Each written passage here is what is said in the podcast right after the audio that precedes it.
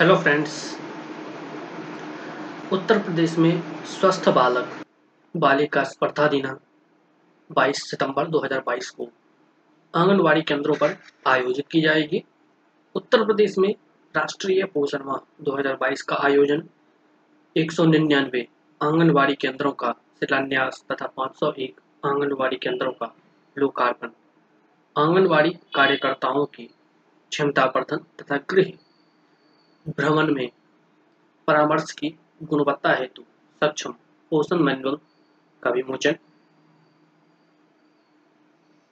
उत्तर प्रदेश में राष्ट्रीय पोषण माह 2022 के दौरान स्वस्थ बालक प्रतिस्पर्धा 22 सितंबर 2022 को आंगनवाड़ी केंद्रों पर आयोजित की जाएगी।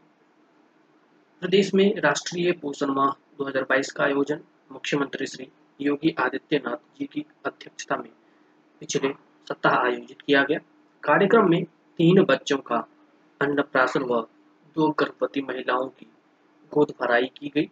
इसके उपरांत देश के एक आंगनबाड़ी केंद्रों का शिलान्यास तथा 501 आंगनबाड़ी केंद्रों का लोकार्पण किया। राज्य के बाल विकास सेवा एवं पुष्टाहार विभाग द्वारा विकसित आंगनबाड़ी विभाग कार्यकर्ताओं की क्षमता वर्धन तथा गृह भ्रमण में परामर्श की गुणवत्ता हेतु सक्षम पोषण मैनुअल का भी विमोचन किया गया। आंगनवाड़ी केंद्रों पर संसाधनों के अतिरिक्त आंगनवाड़ी कार्यकर्ता एवं सहायिका को मुख्य सेविका तथा अधिकारियों के नियमित सहयोगात्मक पर्यवेक्षण को तकनीक आधारित बनाने के लिए विभाग द्वारा विकसित सहयोग ऐप का विवेचन, विमोचन किया गया।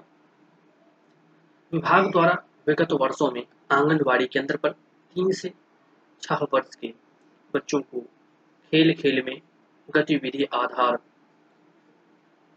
ई प्रणाली से शिक्षा प्रदान करने हेतु ई डबल सी ई सामग्री प्री स्कूल किट एनबीटी द्वारा प्रकाशित छह कहानी पुस्तकें टीएमएम की किताबें तथा वृद्धि निगरानी हेतु चार प्रकार की ग्रोथ मॉनिटरिंग डिवाइस तथा आंगनवाड़ी कार्यकर्ता को स्मार्टफ़ोन डेटा प्लान आंगनवाड़ी केंद्र के आधारभूत सुविधा के बेहतर स्तर के लिए एक विस्तृत पुस्तक। सशक्त आंगनवाड़ी काफ़ी विमोचन किया। आंगनवाड़ी केंद्रों पर संसाधनों के अतिरिक्त आंगनवाड़ी कार्यकर्ता एवं सहायिका को प्रमुख सेविका तथा अधिकारियों के नियमित सहयोगात्मक पर्यवेक्षण को तकनीक आधार बनाने के लिए विभाग द्वारा विकसित सहयोग ऐप का विमोचन किया गया। इस कार्यक्रम में तीन से छह वर्ष के बच्चों के लिए E double C I Aadhaar, Bal Pitara mobile app का लॉन्च भी किया गया और कांक्षात्मक जनपदों में छह वर्ष की आयु तक के बच्चों के लिए दूरभाष पर गतिविधियों आधारित सीखने सिखाने की प्रणाली दुलार कार्यक्रम का शुभारंभ किया गया।